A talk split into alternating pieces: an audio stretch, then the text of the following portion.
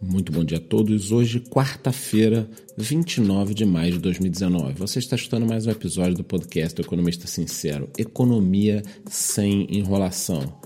Bom, e na noite de ontem, o Senado concluiu a aprovação né, do texto que veio da Câmara, que mandou o COAF de volta para o Ministério da Economia. Né? Então, na realidade, nós já sabíamos, Sérgio Moro perdeu o controle do órgão, mas parece que foi tudo combinado com o governo já. O Bolsonaro estava a par da situação, Paulo Guedes também. Dos 78 senadores presentes, 30 votaram contra, tiveram um protesto no final, mas eles também aprovaram a redução do número de ministérios. Então a gente tem que tomar cuidado. Eu mesmo estou tentando estudar a situação, porque parece que não tomaram a força, o coaf do Moro. Na realidade, tanto ele quanto o Guedes, quanto o Bolsonaro pensaram assim, tipo, não vamos gastar energia agora brigando com todo mundo pelo COAF. Porque se o COAF ficar com o Paulo Guedes na área da economia, no Ministério da Economia que nem está ficando, vocês acham que o Moro não vai ter acesso? É claro que vai ter acesso, então não foi uma derrota como algumas pessoas estão pintando, de que o Sérgio Moro vai sair do Ministério por causa disso. Esquece. Está tudo bem com essa situação, tá? Podem se acalmar, tá tudo tranquilo. Eu acho que isso não vai ser nenhum problema, é uma página virada. Também saiu a notícia ontem de que o mercado aposta numa possível queda da Selic.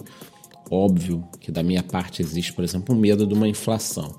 Só que eu também já disse para vocês aqui o seguinte: tem dois fatores que ajudam a nós não termos uma inflação. O primeiro deles é que a indústria, as empresas, né, tem uma capacidade ociosa de 30%, 40% pelo menos, várias indústrias, e que o dólar deve cair com a aprovação da reforma da Previdência. Então, tanto o dólar caindo quanto as empresas tendo capacidade produtiva ajuda a inflação não disparar. Então, nós poderíamos ter uma queda da Selic ainda esse ano Vamos ficar de olho aqui porque isso já pode acontecer nas próximas reuniões. Também saiu consenso para o crescimento da economia.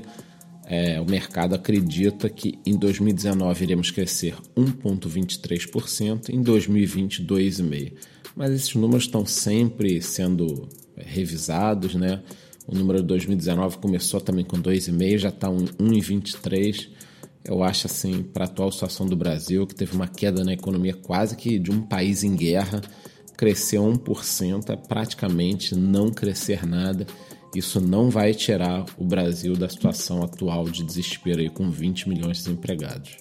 E só falando mais um pouquinho sobre essa questão da Selic que eu disse, os impactos são enormes, tá? Porque com juro menor, mais pessoas é, compram imóveis, porque imóvel é um financiamento de longo prazo, então o juro é muito sensível né, ao aumento, a diminuição na taxa de juros, mais pessoas compram carros, é, o impacto para as empresas é enorme também, porque as empresas estão muito endividadas, então quando você diminui a taxa de juros, isso acaba tendo um impacto muito forte, quer dizer, a queda do juro é boa para todo mundo, tá? Para todo mundo. Então, assim que a reforma da Previdência for aprovada, nós deveremos ter uma queda nessa taxa de juros, eu continuo otimista. Acho que nós teremos mais breve possível a reforma da Previdência aprovada e não só aprovada, tá? Diferentemente do que os jornais estão falando, eu acredito que será uma boa reforma próxima, igual ou superior a um trilhão de reais. Eu acredito que a reforma vai bater nesse patamar. Esse áudio aqui vai ficar gravado, vocês podem me cobrar, mas é claro que é uma suposição. Eu estou falando baseado nas peças que eu estou vendo no tabuleiro, né? E que eu acho que vai acontecer. Falando agora mais especificamente dos fundos imobiliários, a gente pode ter um vínculo, tá? Entre fundos imobiliários e esse corte da taxa Selic. Então fique de olho, eu falarei mais sobre o assunto para não misturar muita coisa, mas historicamente as carteiras de fundos imobiliários, tá? Esse produto tende a subir, ter uma valorização, né?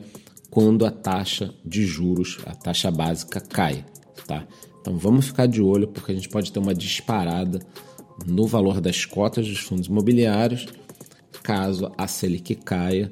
Lembrando que a Selic caindo, a taxa de juros caindo, para que você entenda, ela vai forçar com que as pessoas que têm o dinheiro parado lá no banco sem fazer nada comecem a procurar outros produtos. Então é natural. O cara que tem 1 milhão, 2 milhões, 15 milhões, 100 milhões parado a juro Selic no banco, esse cara cada vez mais vai ter que procurar outros produtos. E os fundos imobiliários são interessantes porque eles costumam ter uma volatilidade menor do que as ações, né? Quer dizer, é um produto muito interessante e tem uma correlação entre o retorno dos fundos imobiliários e a taxa Selic, eu posso falar mais para frente sobre isso. Agora, a grande notícia do dia é que a Centauro acabou de fazer uma nova oferta pela Netshoes. Ou seja, pela segunda vez, estava tudo certo para a Magazine Luiza comprar a Netshoes. Agora seria por 93 milhões de dólares, né?